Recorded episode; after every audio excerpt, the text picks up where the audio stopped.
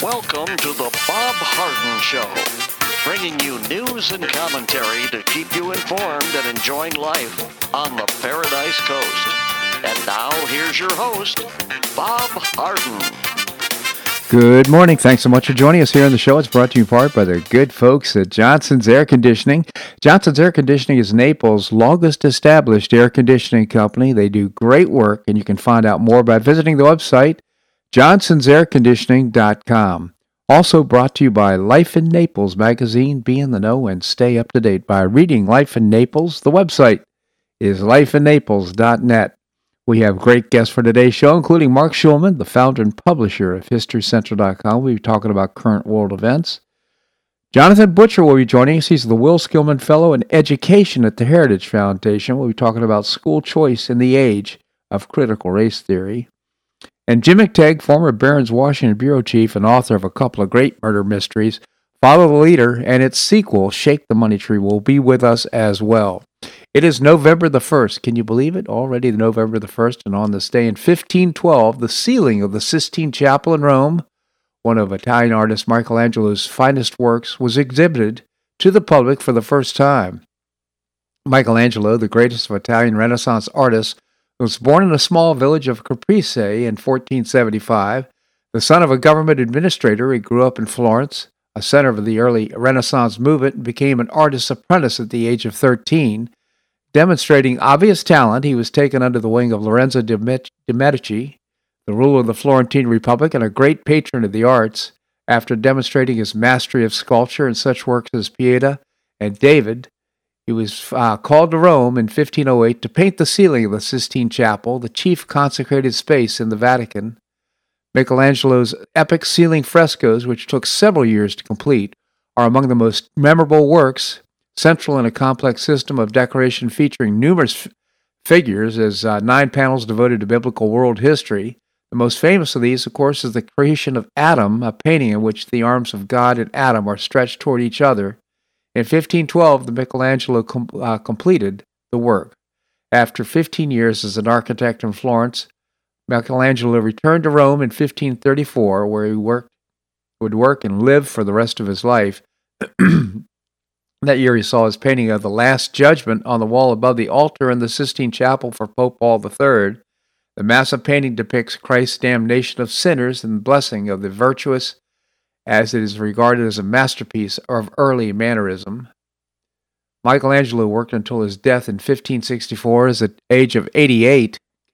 In his addition to his major artistic works, he produced numerous other sculptures, frescoes, architectural designs, and drawings, many of which are unfinished and some of which are lost.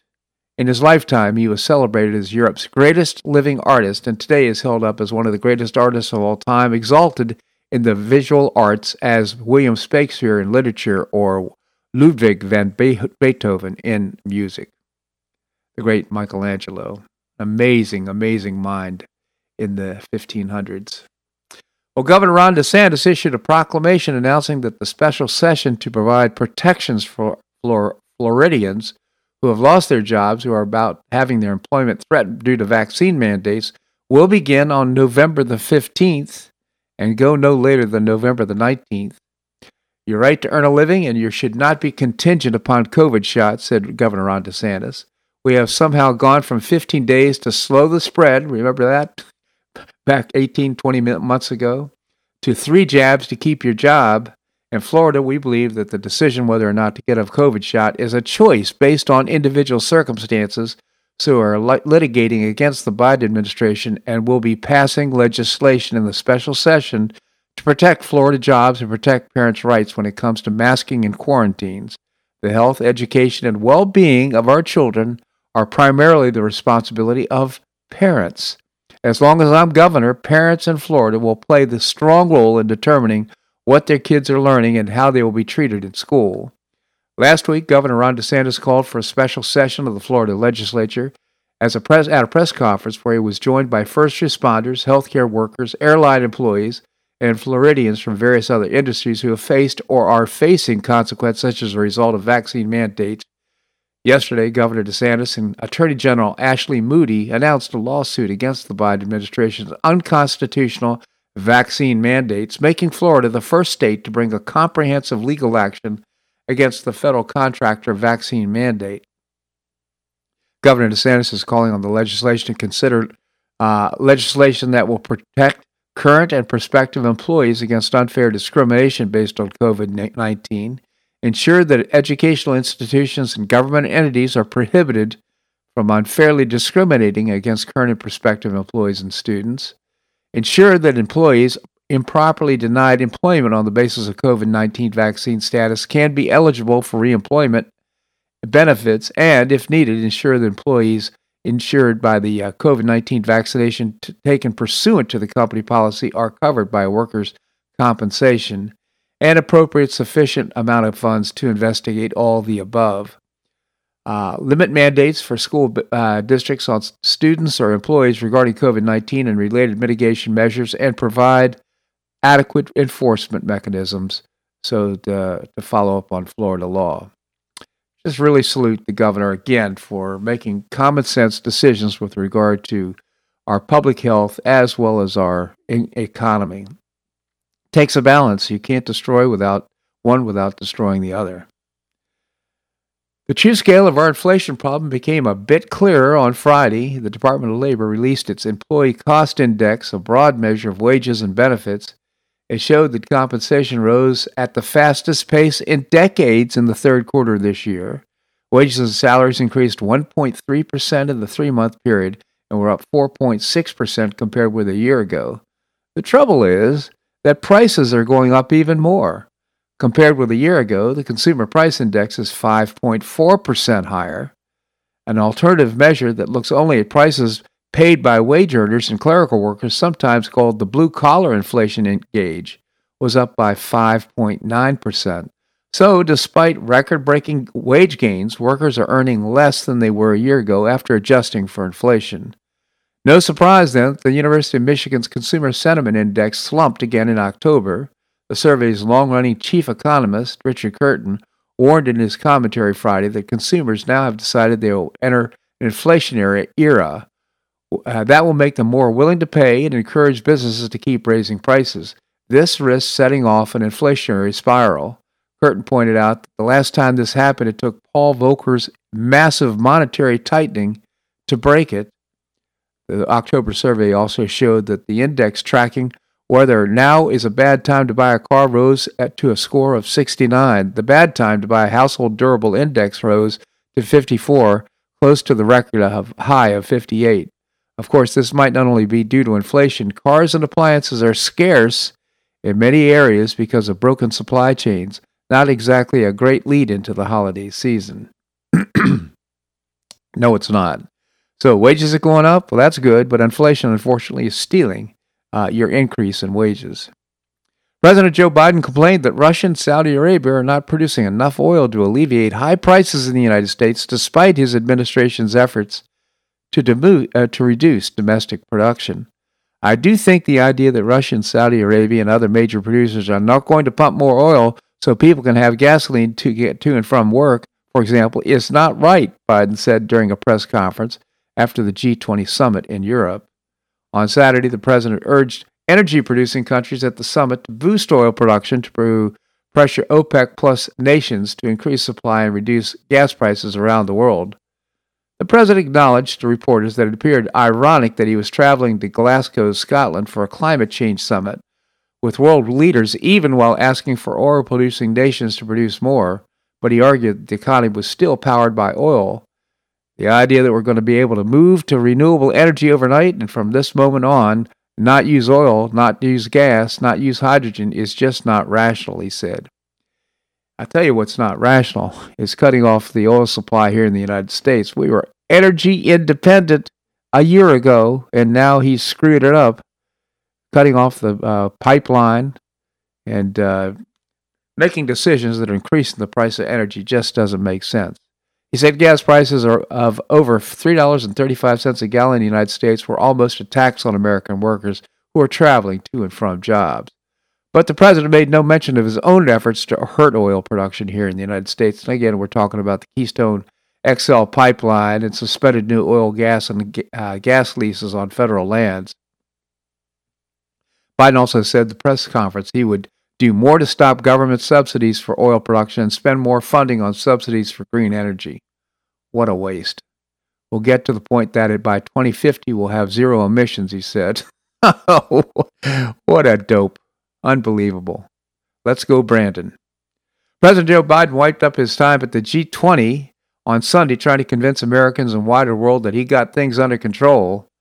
On climate change, he got $900 billion planned for renewable energy, and Congress will vote next week. On supply chains, he plans to make uh, the ports run better for workers. He plans uh, building a, an economy with pay raises. On diplomacy, world leaders can trust him, but he also acknowledged that what he can't yet fix, bringing Russia and China to the table with a broader international community to deal with the existential existential threat of climate change. That's our president. He really said all those things. This segment of the show brought to you by the good folks at Johnson's Air Conditioning, Naples' longest established air conditioning company. I hope you'll visit johnsonsairconditioning.com. Also brought to you by Life in Naples magazine. Be in the know and stay up to date by reading Life in Naples. The website is lifeinnaples.net. Coming up, Marc Schulman, founder and publisher of HistoryCentral.com. That and more right here in The Bob Harden Show on the Bob Harden Broadcasting Network.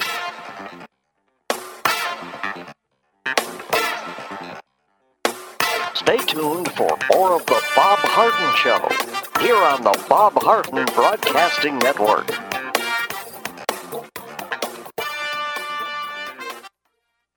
I'm Bob Harden, the host of the Bob Harden Show. One of my favorites for breakfast or lunch is Lulabee's Diner, providing great service, fabulous food, and a rockin' good time. Lulabee's Diner is a throwback to the 60s, complete with great music and a fabulous 60s decor. What I like best is a blend of great food, great value, and terrific service. Most of the friendly waitstaff has been part of Lulabee's for years. I enjoy the great choices for breakfast and lunch, and you'll find the menu has everything and anything to satisfy your taste. Lulabee's offers catering, party platters, lunch boxes, and more. Lulabee's Diner will quickly become one of your favorites for breakfast or lunch. No reservations are needed. Check out the website at lulabees.com and stop by Lulabee's Diner, open from 8 a.m. until 2 p.m. seven days a week. Lulabee's Diner in the Green Tree Shopping Center at the corner of Immokalee and Airport Pulling Roads. Stop by Lulabee's Diner for fabulous food and for a forever cool rockin' good time.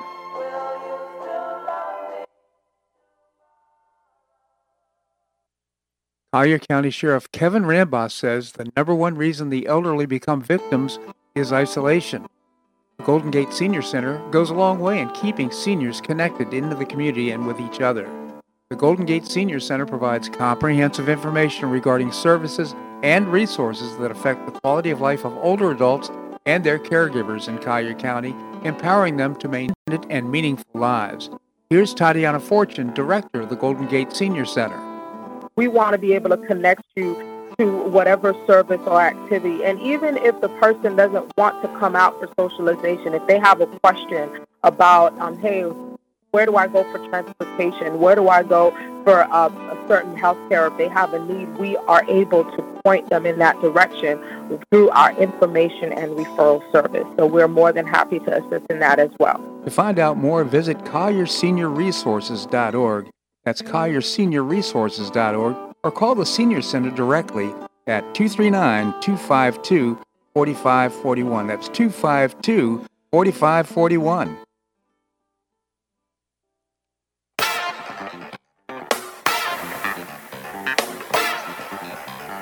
Welcome back to the Bob Harden Show. And now here's your host, Bob Harden. Thanks so much for joining us here on the show. It's brought to you in part by Choice Social, a new refreshing social networking platform. You can download the app by visiting the website choicesocial.us. Also, want to mention uh, the Golden Gate Senior Center. Uh, new advertiser on the show. I'm just really pleased that they've uh, selected the Bob Harden Show to get the word out about their fabulous services. Coming up, we're going to be visiting with Jonathan Butcher, who's the uh, fellow in education at the Heritage Foundation. Right now, we have with us Marc Schulman. Marc is an author. He's written several books, mainly on past presidents. He's also the founder and publisher of a terrific multimedia website. It's called HistoryCentral.com. Marc, thank you so much for joining us. Always a pleasure, Bob. Thank you, Marc. And uh, so let's. We've been talking about current global events. What is it now for 15 years on Monday morning? A long time. So uh, let's start off with uh, the uh, government, the uh, president's statements on Taiwan, and uh, with the impact of all that. Right. So President Biden, about six days ago, I don't remember the exact date, uh, made a comment that the U.S. would come to the defense of Taiwan if attacked, which was not current. It's not current U.S. stated policy. That was sort of walked back afterwards. You know, well, maybe he really was talking out of turn. Mm-hmm. But on the other hand, the Taiwanese basically said they, in an interview, the president of Taiwan said she's confident the United States would come to the island's defense if attacked by by China. And all of this is sort of, I think, a very well orchestrated uh, kabuki theater, so to speak, Mm-hmm. where the key here is make the Chinese believe the United States will come to their defense. If the United, if the Chinese think that, think that attacking Taiwan means World War III, they won't attack uh, Taiwan. If they think the United States won't come to its aid, then they will attack Taiwan, and then we'll be faced with the terrible option of whether to come to their defense or not come to their defense. So the best situation here is to keep the Chinese, make the Chinese keep believing that the United States will come to its defense without signing any sort of formal treaty, which would uh, really upset our relations with China. So it's a it's a really delicate line that has to be be carefully carefully walked. I think there was really an attempt this week to sort of walk on both sides of the line and balance it out, and I think it was seems to be well done in my opinion. Hmm, interesting. Uh, do you see any parallels between what's happening here in Hong Kong and Taiwan and Hong Kong? I mean, uh, No, there isn't a real parallel in the sense that don't forget. I mean, yes. there- Oh, but let, let me stand back a second. Of course, there's a parallel with China being an expansionist China and China, you know, not following its agreements, so to speak, Mhm. and um, you know, cracking down on Hong Kong and eliminating the rights of the Hong Kong people, which they were supposedly guaranteed to some extent. But Taiwan is a whole other matter, obviously. Taiwan considers itself an independent nation. Um, it has an independent uh, army, navy, and everything else. It, under no circumstances, is willing to be part of China. Uh, China. And of course, there's this little thing called the Straits of Straits of Taiwan, separating the mainland from from Taiwan. It's not as easy as sending some troops into Hong Kong, which is really just you know a, a, a um, land border. Here you're talking about a sea landing, so it'd be very complicated and difficult for the Chinese Hmm. to do if they went that direction, obviously. So yeah, there is clearly uh, there there is clearly parallels. I mean, the parallels in the sense of what what does the Chinese want. Um, but I think the pushback from Taiwan is very different than the pushback from, from Hong Kong, which really had no means of really pushing back. Interesting. So let's let's move then to the G20 uh, held uh, just recent, just ended, and uh, just get your thoughts on the impact of that and what happened. Well, the most important thing I think in the G20 um, conference this time uh, was the decision vis-a-vis uh, minimum corporate tax worldwide. So what's been happening in the world is that corporations have been shopping venues, even if they don't they don't move their actual headquarters. They find a way. So, for instance, Apple for many many years uh, theoretically was doing all of its R and D in Ireland. So it would make all of its profit in Ireland, even though it had you know it had a couple thousand employees there, but not it wasn't the center of of uh, R and D. But they would they would mar- they would mark all their profits in Ireland, pay the four or five percent, the very very low corporate tax in Ireland, and then charge the American entity for the R and D, that the American entity wouldn't be making very much money. And this is being done by many different corporations, finding the place of the lowest denominator, not and not moving their headquarters and the, moving their co- company, but just moving their financial quote unquote headquarters. You know, where where they have to pay taxes, and of course uh, that's really uh, you know very problematic for the world. Let's put it that way. So Hmm. um, this is a way of, of of limiting it and making it work. Um, hopefully, and Yeah. so that won't happen as much. Seems to me uh, uh, that, uh, uh, for example, the United States could make a decision to tax, take Apple. You mentioned Apple. Uh, based on the profits in the United States, or in other words, they- they could modify their tax laws to circumvent the tax haven of some someplace like Ireland. It's very difficult. Let's put it that way. It, it may be possible, but it's very, very difficult. Especially you're dealing with a company that you know has lots and lots of different. Uh, you know, a lot of these companies have operations all over the place, Mm-hmm. and so it's much easier um, to have an international agreement, obviously, that will allow you to um, to work this out. And I think this is. I mean, I think overall, overall, this is a good thing. Let's put it that way. So, do you think Ireland Um, is, has Ireland gone along with gone along with this? Yes, Ireland's gone along with it. Okay. Are there are there all how many nations? I think it's what 160 or 130 nations that have now. There are, there are 60 in the world, but the G20 are the 20 biggest corporate, biggest, biggest nations, the ones that can provide the most services. Will this, um, will this solve everything? No, but it's a good start. Interesting. I don't know. Just to me, it just strikes me as a, a, a problem. Uh, these things always good, begin with good intentions, but end up uh, being a drag on. Uh, in this case, it would be the world economy. I would believe because taxes are taxes, and it tends to create p- costs somewhere along the tr- supply chain, and usually with the consumer. I don't really agree. I mean, the corporation should be able to pay 50, should be able to pay um, 15% taxes. I mean, the idea that they should uh, avoid taxes completely. I mean, it's not the consumer who pays. It's their. It's the fact that they maybe get a little less dividends. I mean, let's be honest. They don't raise that. They don't raise their.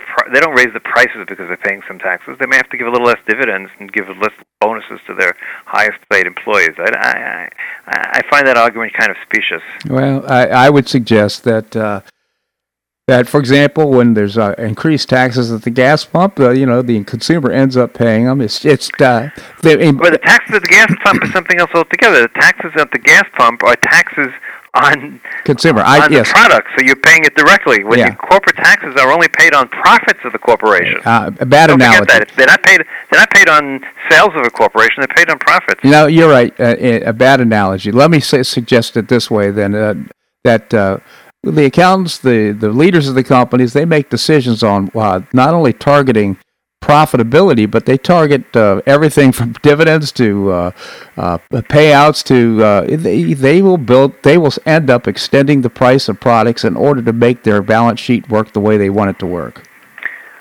The balance sheet, yes, but once again, remember something. This is after the balance sheet, Yeah, In- income statement, I should say. right? Yeah, right. But this is after the income statement. They pay taxes. I mean, the, the, the key is they want to show their income. Yeah.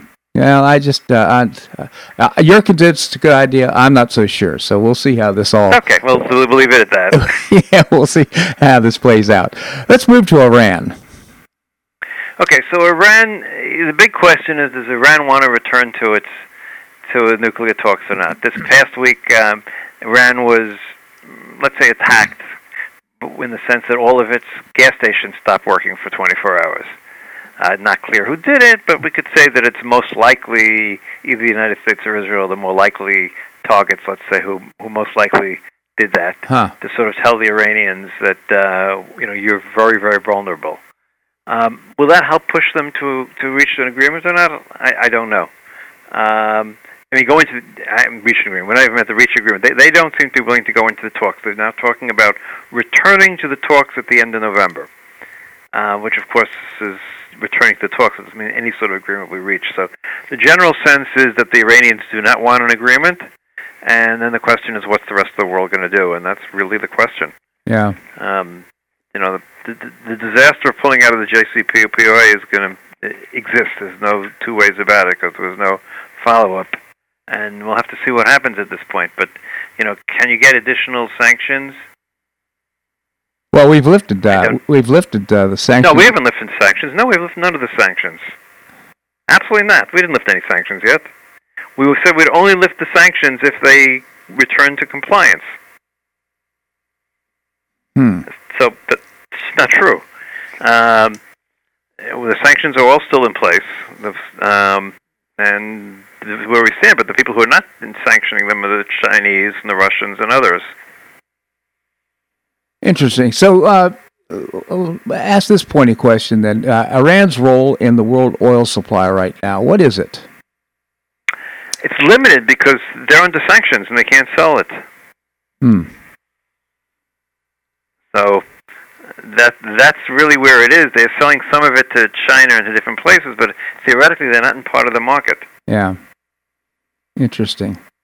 So we'll see how this all plays out. Uh, but uh, right now, it looks like they're dead set on ending up as a nuclear power. In fact, I think they already are. So, so I've seen heard rumors that they already have uh, nuclear capability. Well, they they have the capability in a couple of weeks to have enough fissionable material. There's a difference between fissionable material and actually having the bomb on. Mm-hmm. So that's really the, you know a question.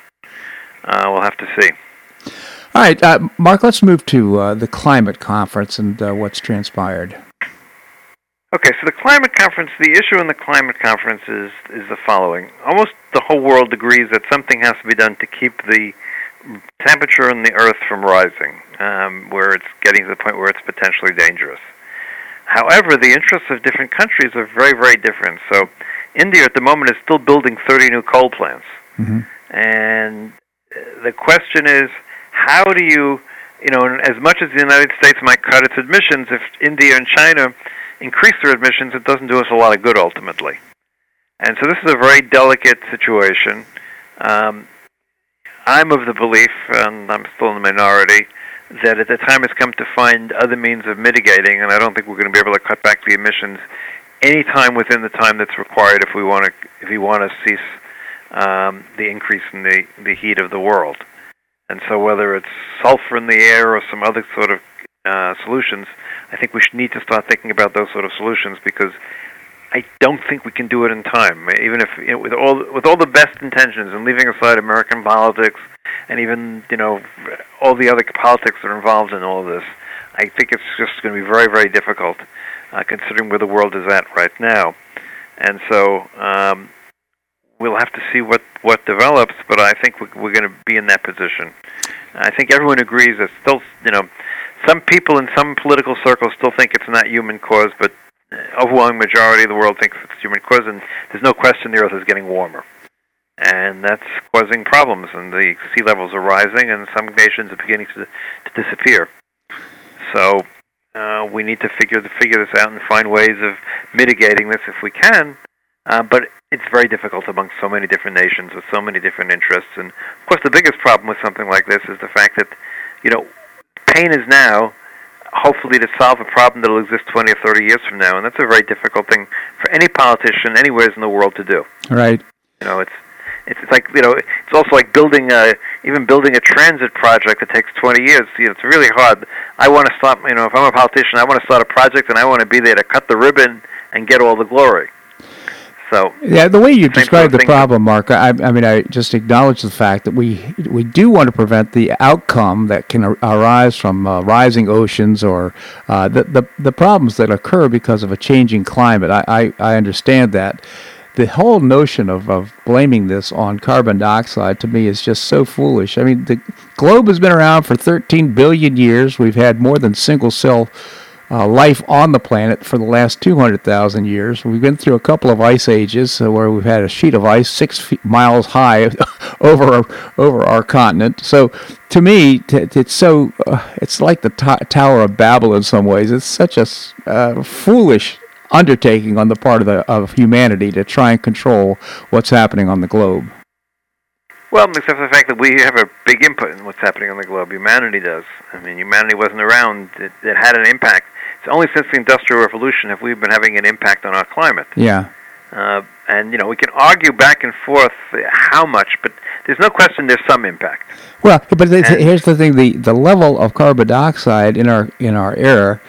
Uh, which is a tra- trace element, uh, was higher during the uh, period of the dinosaurs than it is right now. So well, I don't know about that. I don't know about that. All I go with was the overwhelming number of scientists who think this is one of the problems, not the only problem, but this is one of the problems. Yeah. So we'll have to see. Look, um, you know, it's our grandchildren that'll pay. We'll be gone, pretty much, unless I don't know. You're in Florida. Florida might sort of wash away earlier. we never know. But oh my goodness, Marc! It's just uh, well, it's incredible. I think the way we get stirred open, thinking about taking resources right now. Most people say, "Yeah, we ought to do something about getting uh, c- uh, climate change," but uh, when it comes to spending eleven dollars a year or any amount of money, most people say, "It's just not worth it right now. We don't want to do it." So it's well, that's the question, right? I mean, but but on the other hand, look, no one no one questions the fact that it would be great if we all went over to electric cars. Leaving leaving aside all the other issues, right? We all agree that if we went to electric car, let's put it this way: it's too bad Thomas Edison didn't win. He wanted to have an electric car. He had designed an electric car. Mm. So we could have all been driving electric cars for the last uh, hundred years. So there's no question that that it's more efficient to drive electric cars. Leaving aside everything else, right? So that'd be nice if everyone had electric cars. If we all got Teslas. So it's more efficient. But the thing is, how do you how do you end up getting the electricity in the car? Well, doesn't it take carbon-based fuels to make that happen? Well, it depends on how you use power plants. Don't forget the power plants. Um, every power plant but coal plants is more efficient in terms of producing electricity than the output of cars. Cars is a very, car, cars are a very inefficient producer of energy, mm-hmm. relatively speaking. There is fuel per per calorie of energy. It's a very poor conversion, and it uh, gives out a lot of excess um, gases during the process a gas plant, a nuclear plant. I'm much. I'm a big fan of nuclear plants. Mm-hmm. A solar field. All of those things are much, much more efficient in converting um, converting energy from whether it's from gas or from nuclear power or from the sun, uh, much, much more efficiently. So at that point, if it go, if the grid is good, then you plug your car into your house, and it can go for 400 miles, you're pretty well set. And when you go more than 400 miles, if you stop at a station with a quick stop for 15 minutes, get yourself a pair. You get yourself some pancakes while while your car is charging, and on you go. oh, Marc. Well, in any event, uh, you're speaking like a person. And I'm not a Tesla salesman. Yeah, no, but you sound, you're sounding like somebody who lives in a city. So uh, there's some people who have to drive long distances in order to, to, to you know, to uh, refuel their car. Right, but let's keep in mind, in fact, there are some people, but the overwhelming majority of rides are shorter than 20 to 30 miles. Yeah. That's a statistic, right? Yeah.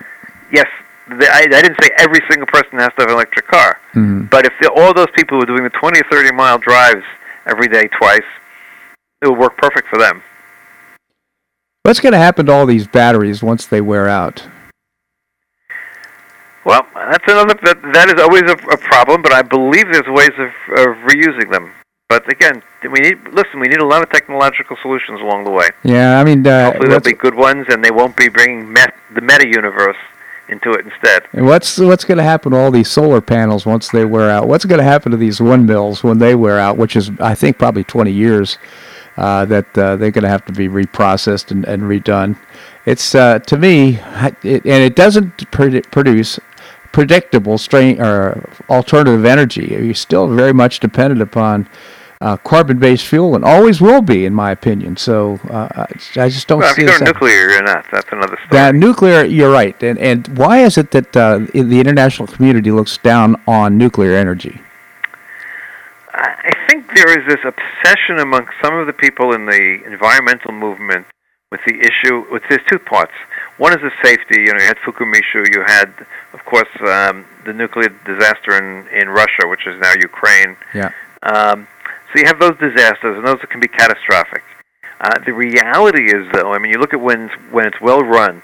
Uh, look at the U.S. Navy. They've been having nuclear reactors in ships since 1954, I think it was, when the Nautilus was launched, and they've had not they've not had one accident. Right. Um, so, uh, but I'm to go to the other side of it.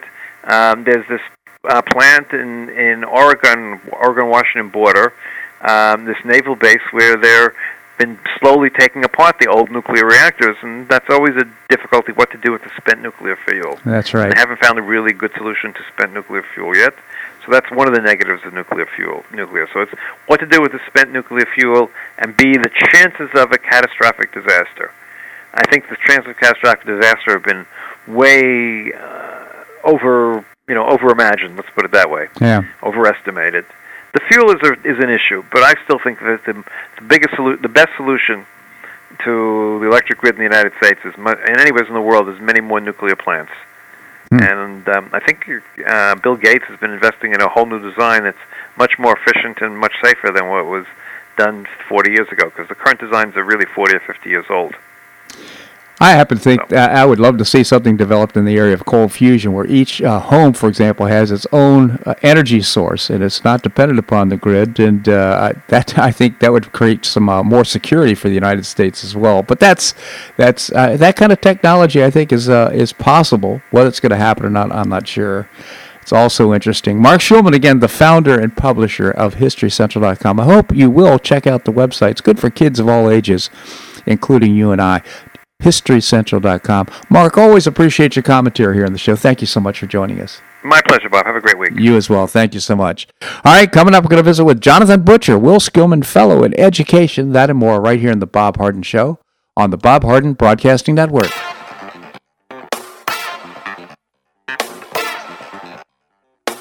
Stay tuned for more of the Bob Harden Show here on the Bob Harden Broadcasting Network.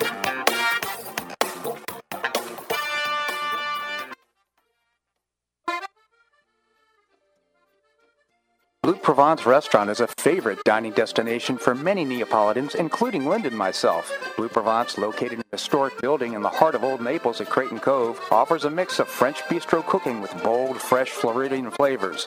Experience award-winning cuisine at Blue Provence and enjoy one of Florida's most extensive, eclectic, and fun wine cellars. Dining your choice of the popular Eat-In Bar, the intimate Courtyard Garden, or the beautiful Provencal Caribbean Dining Room. Enjoy a wonderful and memorable evening in a casual and relaxed atmosphere that includes a taste of Provencal hospitality. Blue Provence is open seven days a week all year round.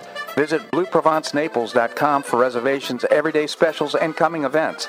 That's BlueProvenceNaples.com or call 261 8239. That's 261 8239. Blue Provence French Restaurant in the heart of Old Naples.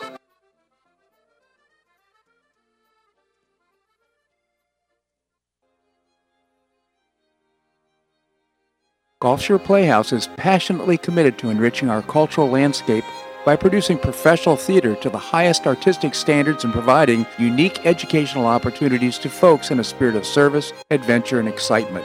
Over the past 15 years, the Playhouse has expanded immensely, outgrowing its current facilities. With dreams of expanding even further in order to better serve the community, broaden the economic impact, and strengthen the cultural fabric of our region, it's time to build and move into a new home. A 44,000 square foot state of the art theater and education center will be built on three acres at the corner of First Avenue South and Goodlette Frank Road, allowing Gulf Shore Playhouse to achieve those dreams. To find out more about Gulf Shore Playhouse, this state of the art performing arts center, and about the season's exciting productions, visit GulfShorePlayhouse.org. That's GulfShorePlayhouse.org. We'll see you at the show.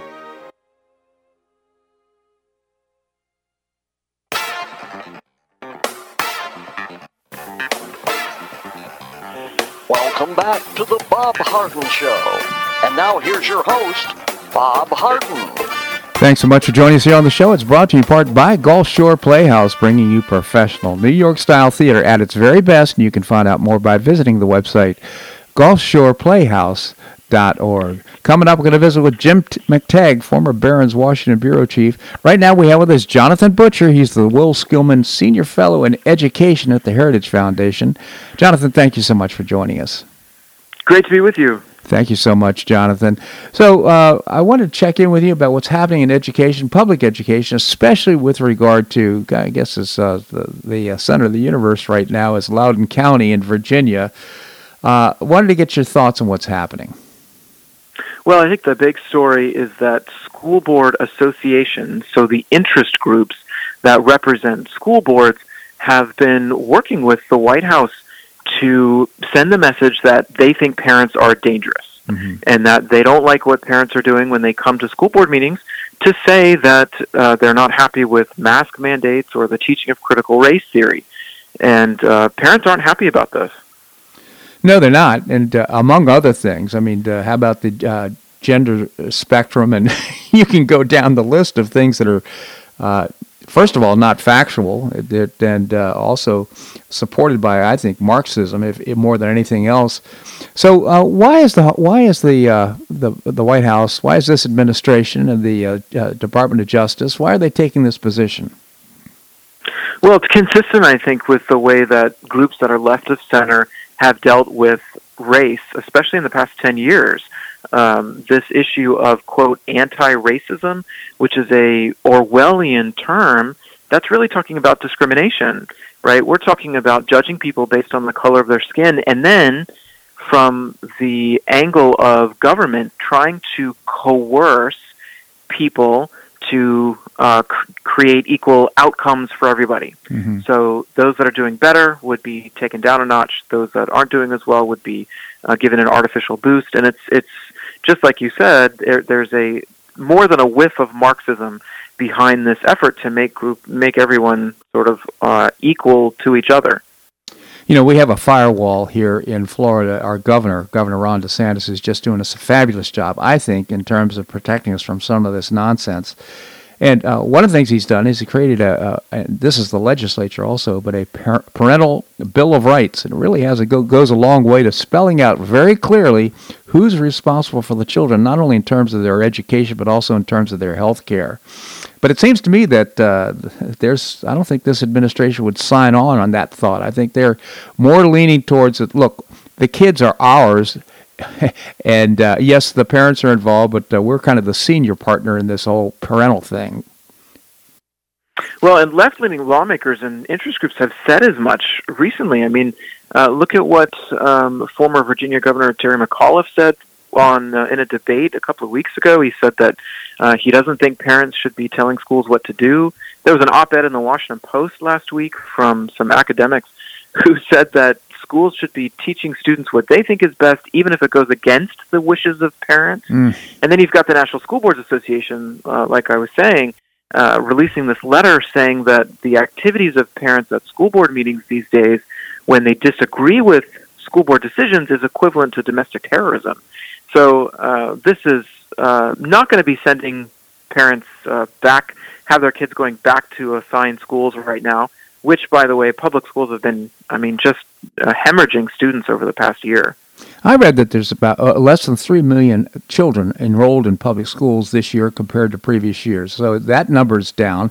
And we're seeing an increase in the amount of technology and the availability of other types of education or, or creating education that's equally effective, perhaps more effective, based on the parents' wishes. I wonder if there's not a, uh, a seismic moment that might be occurring here in public education. Oh, I think you're exactly right. I mean, I think that the pandemic may have brought on some of this change in enrollment, especially across states like California, Wisconsin, and in large districts, Chicago, LA. Um, however, telling parents that they are dangerous or that they somehow are not the have the final say over what happens to their children in education, I don't think that's going to drive parents back to assigned schools. I don't either. I mean, I think this may have cost McAuliffe the election, quite frankly, because this is not washing well with uh, parents who are very concerned about the quality of education in, in Virginia. Well, and most certainly, and parents have a lot to say, right? I mean, there there are a lot of big decisions that are going on right now, both from, you know, masks and and this question now of vaccines to the critical race theory question that's been coming up in recent years, and then you have uh, this year in 2018, uh, 2021, you had 18 states where lawmakers either created or expanded parent options in education from private school scholarships to education savings accounts. There in Florida, you combined the McKay Scholarship for children with special needs with the Gardiner Scholarship for uh, the Education Savings Account program, to, to name to name just a few. Mm-hmm. And so when you're when you have state lawmakers responding to parents in this way, that should give parents a lot of hope, right? That should make them very um, uh, very optimistic about their uh, their choices for the future. Doesn't seem to be rattling the uh, the uh, teachers unions, though, does it? Well, I think the issue here is that, and this is where the Biden administration comes in. They have approved the spending of upwards of two hundred billion dollars uh, just over the past uh, couple of months, uh, all in total. And I think that this money, which is frankly unprecedented in public education in such a short period of time, is uh, it's providing a, a parachute. I mean, it's providing some padding for special interest groups because the public schools can then hire more employees, right? They can use that to hire more staff who then potentially will become union members in the future. And so I think that this has given, you know, I mean, it's given unions exactly what they have always asked for, right? More spending has always been a talking point, regardless of how well students are performing. Which, by the way, over the last uh, 40 years has not been well. I mean, we've actually seen a decrease in the performance of students in public, education, uh, public education versus uh, other countries around the world.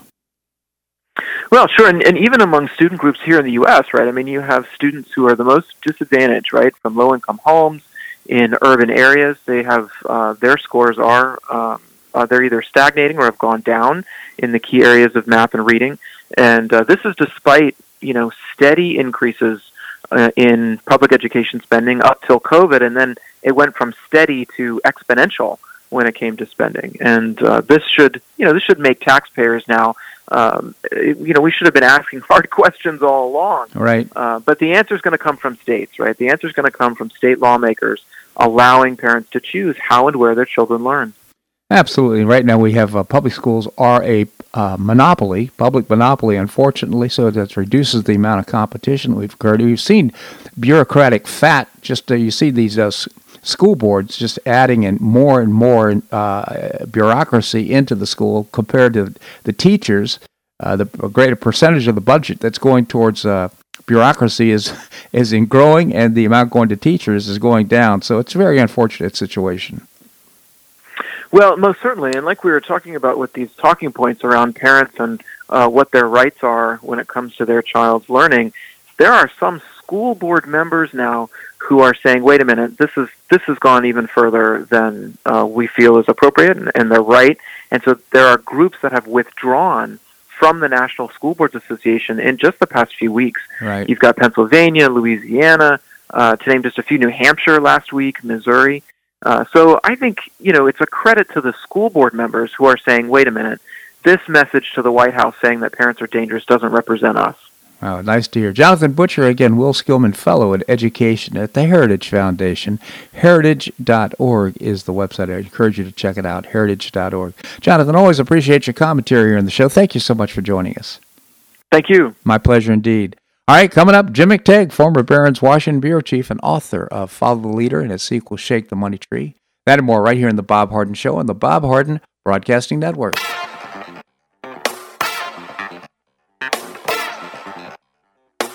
Stay tuned for more of The Bob Harden Show here on the Bob Harden Broadcasting Network.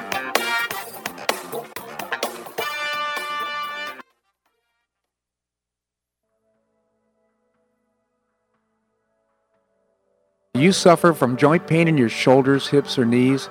I was suffering from debilitating pain in my knees. On a referral, I saw Dr. George Markovich with the Institute for Orthopedic Surgery and Sports Medicine. He successfully treated my symptoms and pain for several months. Finally, having exhausted all alternatives for pain management, Dr. Markovich and I agreed that surgery was my best alternative. Dr. Markovich replaced both of my knees in 2006, and I now have full range of motion in both knees, and I have no pain. I now play golf and exercise free of debilitating pain in my knees. Don't suffer needlessly with joint pain. Call orthopedic surgeon Dr. George Markovich with the Institute for Orthopedic Surgery and Sports Medicine at 482 5399. That's 482 5399. He did a great job for me and he'll help you too.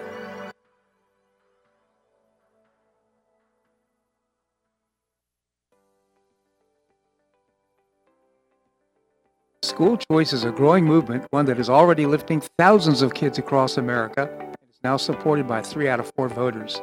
The Optima Foundation, a 501c3 nonprofit, was founded to support the establishment and expansion of superior schools of choice. Optima's goal is the successful launch of Hillsdale College, classical academies, and other schools of excellence, serving kindergarten through 12th grade. The mission is to train the minds and improve the hearts of young people through content rich classical education in the liberal arts and sciences with instruction in the principles of moral character and civic virtue.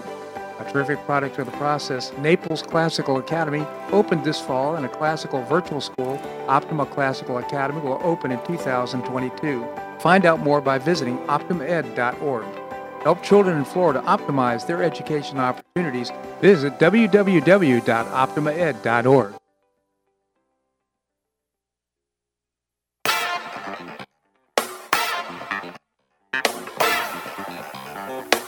Welcome back to the Bob Harden Show. And now here's your host, Bob Harden. Thanks so much for joining us here on the show. It's brought to you in part by the Foundation for Government Accountability, creating policies and programs to get able bodied folks off of welfare and back to work. It's a moral imperative, and you can find out more by visiting the website thefga.org. We have this Jim McTague, former Barron's Washington Bureau Chief and author of a couple of terrific murder mysteries, really exciting reads. The first is uh, uh, Follow the Leader, and its sequel, Shake the Money Tree. Jim, thank you so much for joining us. It's a pleasure, Bob. It's uh, hey, we're going to have our first frost here in Pennsylvania, my new home. I, you know, I moved from the Beltway to Pennsylvania uh, for retirement, and, and so just so you got, can gloat down there in Naples, uh, Tuesday night we're supposed to have a frost. Oh my good! Oops! I just spilled some ice cream on my flip flops. and I bet it melted right away. Yeah. so, yeah, well, speaking of which, moving from Virginia, we've got this big election coming up tomorrow, uh, McAuliffe versus Youngkin. And uh, right now, the polls are saying uh, Youngkin's going to run away with it, which is unheard of that a Republican would could win uh, Democrat politics. What are your thoughts? Well, I don't think he'll run away with it. You know, I lived in uh, Virginia uh, for the last uh, 18 years. I lived in Alexandria, Virginia, which is uh, I used to call it the Soviet Socialist Republic of Alexandria Yeah. because it was so left wing. Yeah. Um, and the uh, Fairfax County, which is the most populated county in the state, which which has about a million people and maybe uh, 650,000 voters, had been predictably blue because bureaucrats live there. Sure. And and you know the Democrats are very good to government workers. They expand government and, and they give them job security, where Republicans come in and say, we're going to cut government and it scares the hell out of them. So uh, it's, it's tough to, to, to turn counties like that. But having said that, uh, Loudoun County, which is just north of Fairfax, home of many uh, CIA agents, by the way, Mm-hmm. it's one of the uh, they're, uh, it's one of the wealthiest counties. I think it's the wealthiest county in the country, uh, not including the CIA people who who, who don't make big salaries. Uh, and they've had that school controversy up there, uh, you know, about the transgender boy who uh, sexually assaulted a girl in the bathroom, and the school board tried to cut, cover it up. Yeah. That, I mean, uh, that could really change the situation in Virginia. Number one.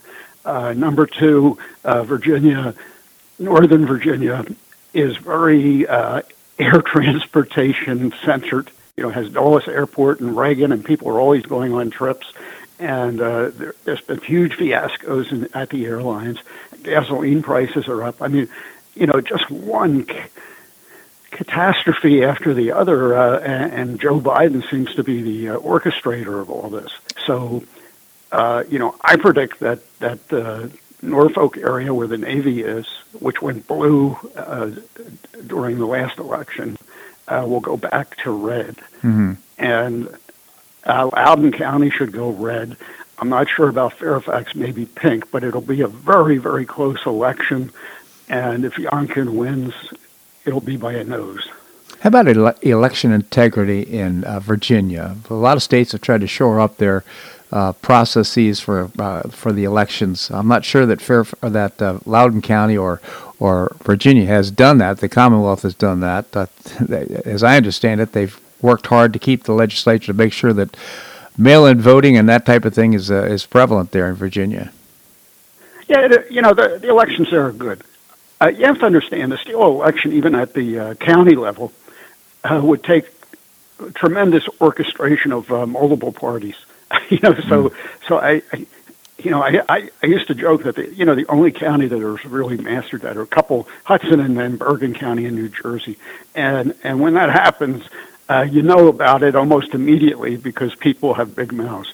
So you know, when when people tell me that the uh, national election last time was rigged, or that uh, a state uh, was uh, was rigged, I don't buy it because I've covered too many elections, and and I know how what a complicated uh, piece of workmanship stealing an election would have to be. And, and you know, frankly, neither political party has the, uh, the the brains or know how to pull it off.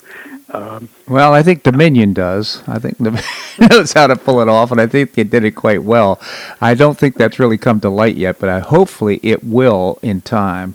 Uh, because those, it is pretty clear right now that those machines were all accessible uh, to to intervention during the course of the elections. They were accessible. Well, Whether they were or not, we don't know, but uh, that time will tell.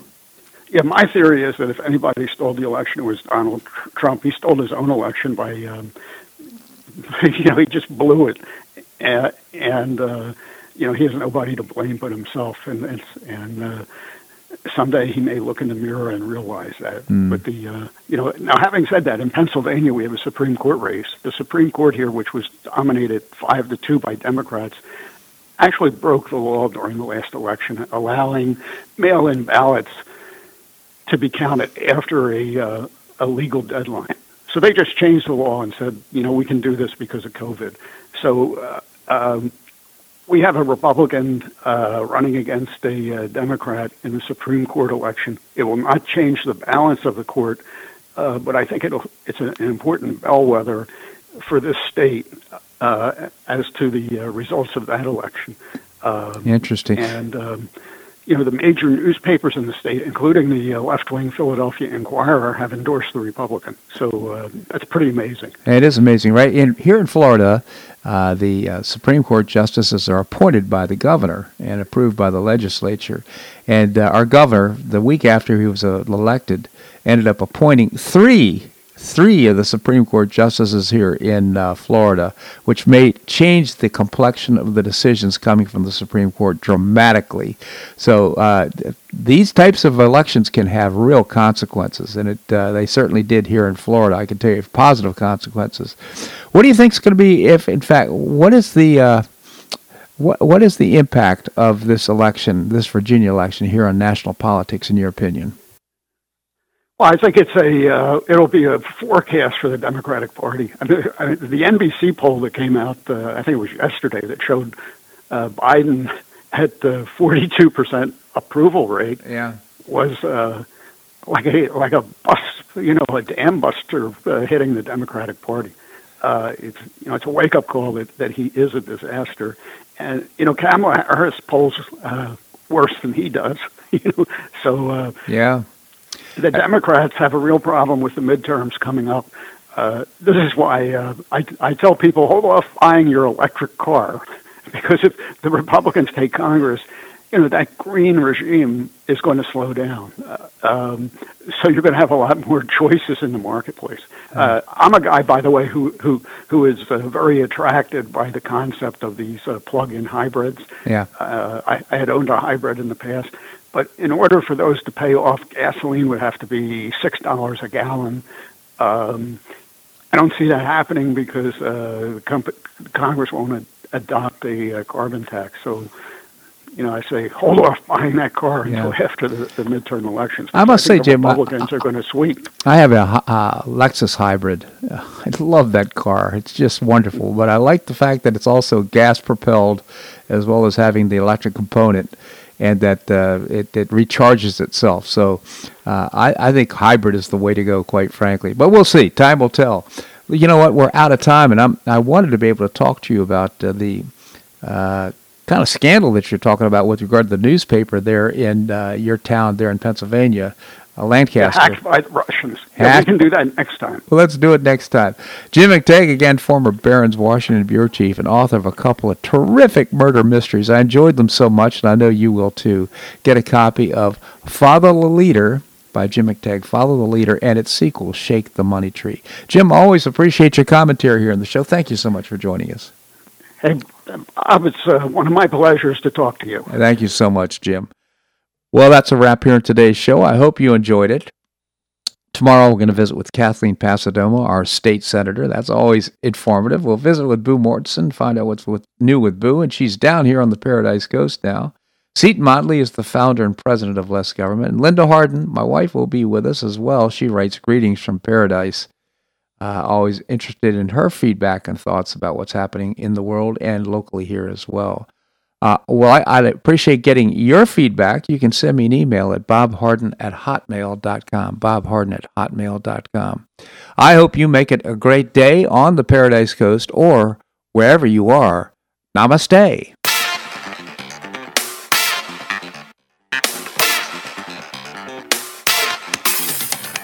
Thanks so much for listening to the Bob Harden Show on the Bob Harden Broadcasting Network.